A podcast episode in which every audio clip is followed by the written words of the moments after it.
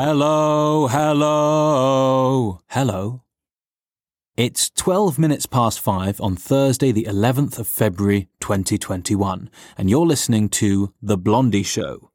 Je suis Blondie, évidemment, and today I'm going to be talking about death, something which unfortunately very many of us are currently dealing with.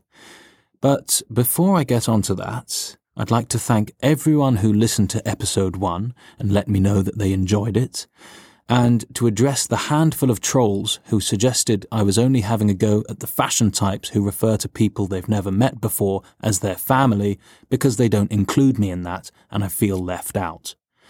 Trolls, if you're listening, you couldn't be more wrong. I was actually having a go at them because I have been asked by their P R agents to join their families so many times that I feel I can and should conclusively state that they are so full of shit, their eyes are brown. I would say no offence to these people if I thought that they were listening, but I wouldn't mean it. And as long as those requests keep coming in, as they have been, I think it's safe to assume that they aren't. I said at the end of episode one that I might be talking to someone else in this one and not just in here on my own again, but I am yet to find or think of anyone who ticks both boxes of being A, interesting, and B, interested in coming on my show. No, I'm joking, of course, the list is a long one. At least the list of people who tick the former box is a long one. I just wanted to record another episode while I wait for a second microphone to arrive. Acquiring a microphone in post-Brexit, corona-stricken Britain has so far proven to be a challenge of the Herculean variety, but it shall be done, I promise you that. I say, I say, I say. It has been said that the best thing one can do for their social life is die. And I think that there's some truth in that. When someone dies, the competition of who knew them better begins, and the people who notably hated them while they were alive punch the air, knowing that they will in all likelihood be thought of only fondly forevermore. There are exceptions, of course. There are people whose reputations have been tarnished posthumously, like Jimmy Savile, for example. But for the most part, death mythologizes people and casts them in a more positive light than they ever would have been cast in while they were alive. Much as I'd like to be proven wrong, I suspect that even the popularity of Lady Diana Spencer, who was often cast in a blindingly positive light while she was alive, would not have sustained in the way it has done were it not for it climaxing the way it did when it did. Best wishes be upon to her.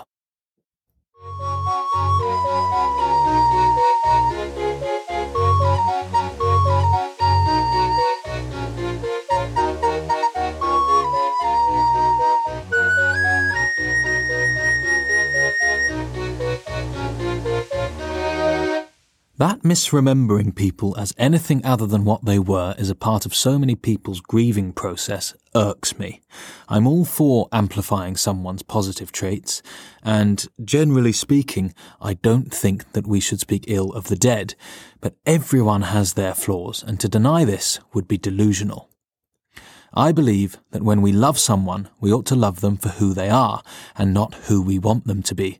I also believe that just in case we don't all end up watching our own funerals, perched on a cloud, we ought to let the people we love and appreciate know how loved and appreciated they are. I've been thinking about appreciation a lot lately on account of a book I recently read called The Luck Factor. In this book, Richard Wiseman, a professor of psychology, explains how tens of thousands of volunteers over a ten-year period helped him to debunk superstitious thinking about good luck and form and fortify his theory that it is attributable solely to the adoption of four simple principles, the fourth of which being the principle of always looking on the bright side. Regarding this principle, he suggests keeping what he calls a luck diary and jotting down in it at the end of each day some of the things that you are thankful for. I was writing one night about my grandmother, having seen her for the first time in many months, and I realised a couple of paragraphs into my writing that what I was writing sounded like a eulogy, and I wondered why that was, and I came to the conclusion that it was simply because the act of appreciating someone, really, truly appreciating them, is not one that comes naturally to us until that person is no longer with us. Now, it's not my place to tell anyone how to live or die or treat someone close to them living or dying, but that just seems like a terrible shame to me. In the next segment, I will read to you the aforementioned writing in my luck diary, and when I say my luck diary, I of course mean my laptop. There's more to life than books you know, but not much more. Oh, there's more to life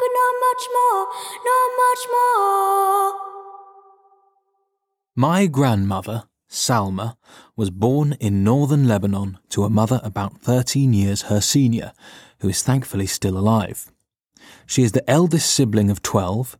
Her mother was pregnant fourteen times in about as many years, but two of her babies died when they were very young. I said a few moments ago that Salma's mother is about thirteen years older than her, because we don't know for sure exactly how old Salma herself is. By the time her parents could afford to register her birth, neither of them could quite recall the date, month, or year of it. That Salma doesn't know when her actual birthday is, nor care to know, will come as no great surprise to anyone who has met her. She does, however, make a point of knowing and of remembering the details, both minor and major, of the lives of others. She can tell you off the top of her head her nine younger brothers' names, her two younger sisters' names, my grandfather's six older sisters' names, all of their children's names, and almost all of their children's children's names. My father had, I think, eighty-eight first cousins the last time I asked her to do this. I really would like to make a film of her drawing a family tree from memory, but I keep forgetting to. When Salma was sixteen years old, my grandfather, Henny, said to her, "I'd like you to marry me. If you come quietly, you won't regret it. But if you refuse me, my village will wage war on yours." Charming, je sais.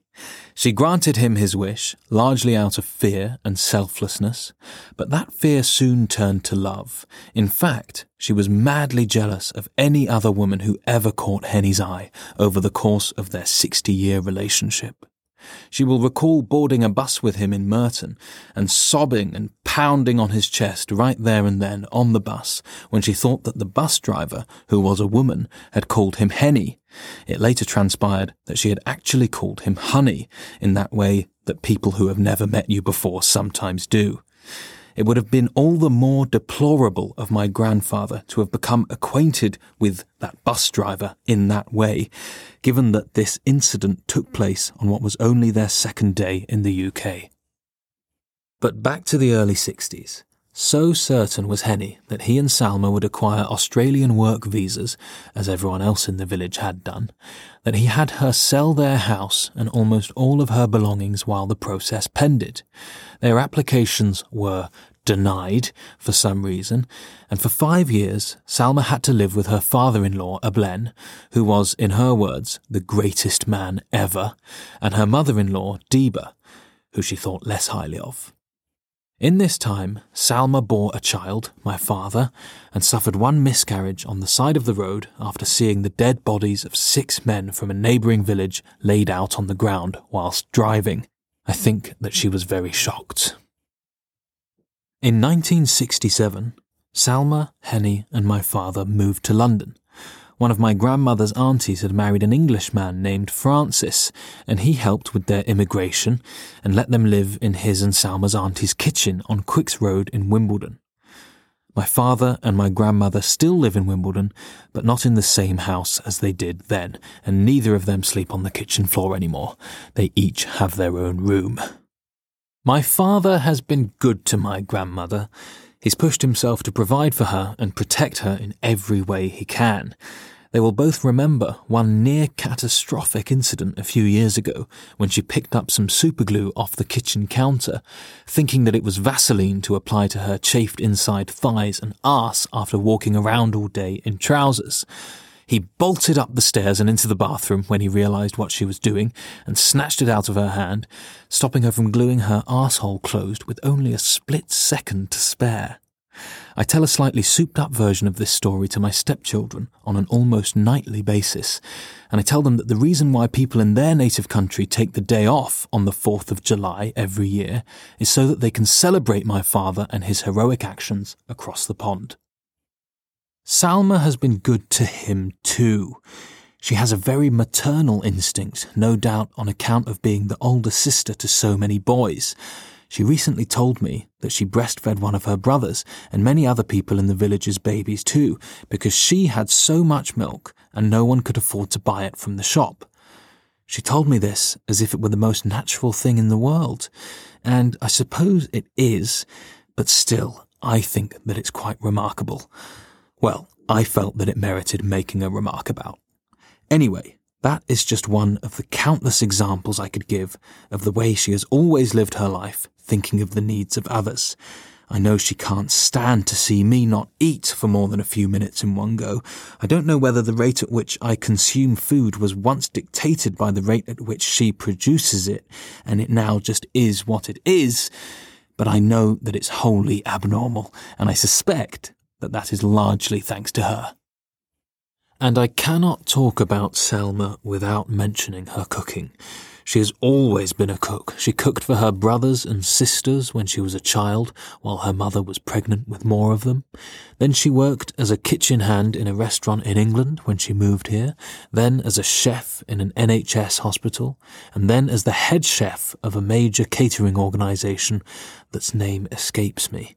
And then in two thousand twelve she made the long-awaited transition from cook to cookbook author, and now she is a best-selling, award-winning cookbook author. She has also worked at various times in her life as a cleaner, but she hasn't written any books on that. Salma is anything but smug about the success of her cookbooks. Should you ever compliment her on them, she won't reject your compliment or dismiss it as such, but she will insist that she has only ever acted in the way that one who has been afforded the opportunities that she has been ought to act. The only thing she might be more thankful for than the opportunities that England has provided her and our family is its T V. She loves English T V, even more than I do. Recently, she has had shows like The Chase on the big screen, with the live-streamed mass at the church up the road on the iPad in the foreground on the footstool, while she plays Candy Crush or some other rubbish on her phone on the sofa. It's quite a sight. She's brilliant at Who Wants to Be a Millionaire, having seen every episode ten times or more, but terrible at Would I Lie to You. Basically, she thinks that people are joking when they aren't, and vice versa. She still thinks that I'm joking about George Michael being a gay man, which is mind-blowing to me. Despite consuming about ten hours of television a day for the last ten years or so, she still doesn't really know who anyone is. I remember a few years ago, when Stephen Hawking's funeral was on, she turned to me and said, "You know, he was actually a very clever man." I was so confused by this statement, and I said something like, "Yes, I know that. He was a very clever man, famously. It was sort of his thing. Why do you think that his funeral is being televised and attended by all these famous people?" To which she shrugged and replied, "I thought they just felt sorry for him." Salma calls me, on average, between twenty and thirty times a day. Those twenty or thirty calls tend to come in in clusters of five at a time, and those clusters are always a healthy mix of WhatsApp video calls, FaceTime audio calls, and just normal calls. She never calls about anything in particular. She normally just wants to see my son, or ask me when I'm going to stop skateboarding for a living, and whether or not I know that it's possible for a dentist to permanently fit a white false tooth in my mouth by attaching it to the two neighbouring teeth with an adhesive bridge, as she has had done herself. I am well aware of this possibility. The pandemic has been difficult for her, being the sociable creature that she is. And it's been difficult for me to not see her. My father and brother have been keeping her under lock and key, which has unsurprisingly caused all sorts of arguments in my family, arguments which I like to stay out of. To be fair to them, if there is one person who quite simply cannot be trusted to not hug and kiss strangers in the street in the midst of a pandemic, it's my grandmother, Salma.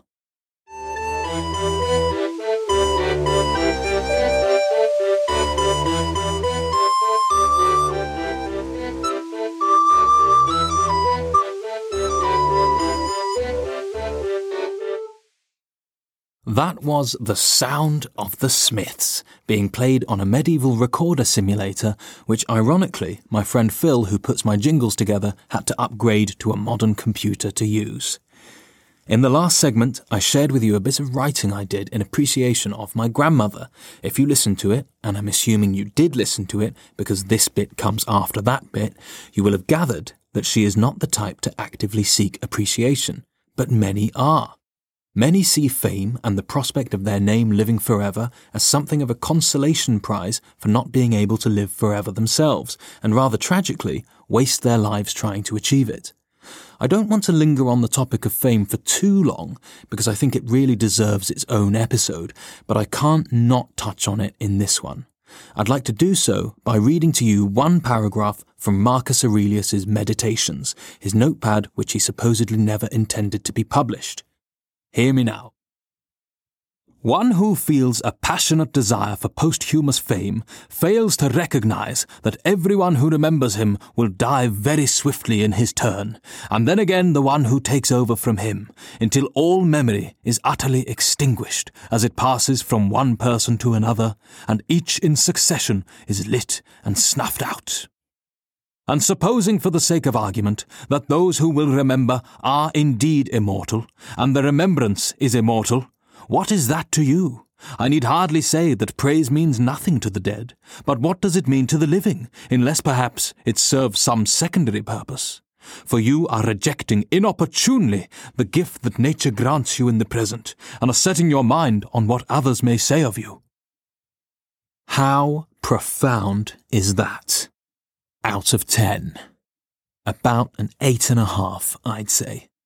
What I love so much about this book is that though it was written some eighteen hundred years ago, it is still so relevant today. Not only does it show us that we humans worry about much the same things as each other, but also that we have done for thousands of years. I myself derive great comfort from that, and my own compulsion to remind people of that was actually the impetus for doing this show. Anyway, Marcus Aurelius. That Marcus Aurelius is still a known, chart-topping name, like my grandmother's, after all this time, does somewhat disprove his blanket statement that everyone who remembers anyone will die soon after that person, and that any remaining memory of that person will be snuffed out with them. But I do fundamentally agree with him that to think of what other people think of you too much while you're alive, and of what they will think of you after you're dead, is to deny yourself the greatest pleasure I know of, being the ability to live in the moment. This is something I think every member of my generation I've ever met, which is about seven people, would do well to bear in mind. Jingle. A dreaded sunny day, so let's go where we wanted, and I'll meet you at the cemetery gate. Keats and Yeats are on your side, but you lose, because with love forward is on mine. Now, let's turn our minds to the supernatural, shall we? We shall. Last week, I asked you via Instagram, if you were a ghost, who would you haunt, how would you haunt them, and why? I myself have never been haunted by a ghost, much as I'd like to be. It seems to me that ghosts are wasted on the non-believers. Perhaps that's the point. Anyway, many of you responded to my question saying that you'd haunt me. And while I don't wish for any of you to die anytime soon, I will hold you to that somehow. Here are your answers. One. Robert in Leicester says, I would find a non-presuming, mediocre at best author and haunt them into writing amazing ghost stories that'd bring them untold wealth. And then I'd possess them. I don't know if Robert's three-point plan would classify as a get-rich-quick scheme as such, but it's a nice idea nonetheless. Robert, thank you for sharing. two. I would haunt Priti Patel by smuggling immigrants into her house while she sleeps because I hate her. That was from Ashwin in Watford. Can I shock you, Ashwin? You are not alone in your hatred of Priti Patel. Far from it, in fact. About seventy percent of the responses I received to this question were about haunting her or other members of the Conservative Party. So that's nice to know. Many people also responded saying that they'd like to haunt Margaret Thatcher, more surprisingly. If you're one of those people, and you're listening, let me be the one to tell you that Missus Thatcher is as dead as a doorknob, and she has been for about seven years now. She's buried at the Royal Hospital of Chelsea on Royal Hospital Road in Chelsea, if you don't believe me, or if you wish to pay her a visit, although that might ironically result in her haunting you. The phrase, "let sleeping dogs lie," springs to mind. three. Edna in Manchester says, I would haunt my grandchildren in school by spell-checking their work and making corrections. Hmm. You at home listening probably think that that's very sweet of her, and it is a bit, I suppose. But does she intend to do this for their whole lives, is what I'm wondering. If Edna from Manchester thinks that it'd be a good idea to correct every single tiny error her grandchildren make over the course of their entire lives, thus depriving them of the opportunities to learn from those mistakes and impart what they have learned from them onto their own children and in turn their grandchildren, then I'm sorry, but I have to disagree with her. I have to say, I don't think that she's thought this through at all. Let's move on. four. I would haunt a butcher by making cow sounds.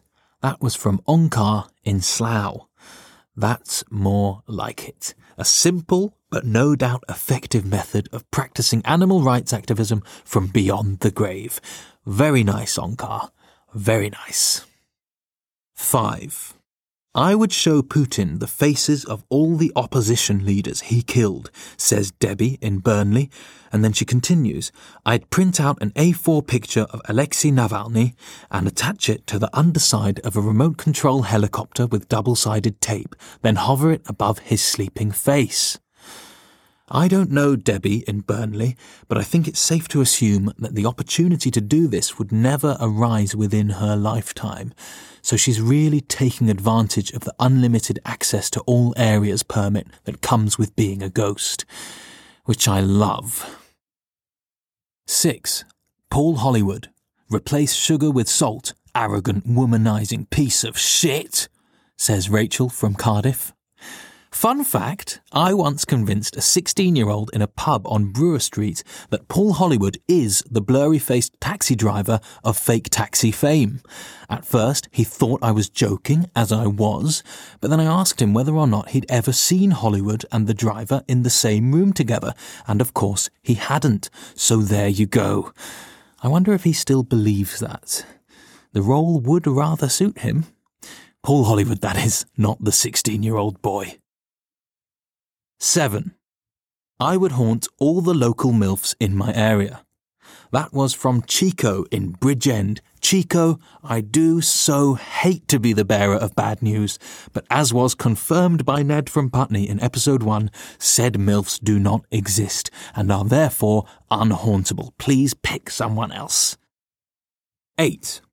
Shane in Thameside says, I would haunt my neighbour, Tracy, who always asks if I have any spare tomatoes, because she knows I'm allergic to them and she thinks it's funny.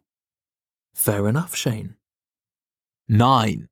Seb from Pontypridd, pronounced Pontypridd, says, I'd haunt my tan cock. I'd ask him if he wanted to see a magic trick, and he would, cos I'd be a ghost. Then I'd get him to put his two hands on the table. Then I'd fill up two champagne flutes with water and balance them on top of his two hands. When he looks up to ask me what happens next, I'm gone, cos I'm a ghost, and he's just sat there, cos he's an idiot. OK, like the Putin one I read earlier, it's really more of a pranking than a haunting, but the vanishing into thin air was a touch. Well done, Seb. And finally, from Alexandra in Islington, I'd haunt the people who like dubstep by pressing skip at the drop. Lovely.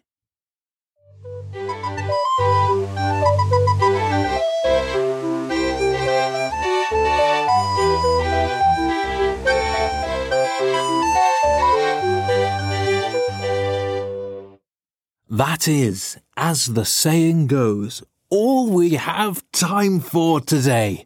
I have, since sitting down this afternoon, received confirmation that Mark Gonzalez, the spirit of skateboarding and the man behind this show's artwork, will be joining me in the next episode for a Q and A. If you have Qs you'd like Aing, please do share them with us by emailing them to jess at blondie dot com. That's Jess with two S's at blondie with a Y dot com. She says hi, I'm saying bye, so long, farewell, auf Wiedersehen, adieu, to you and you and you.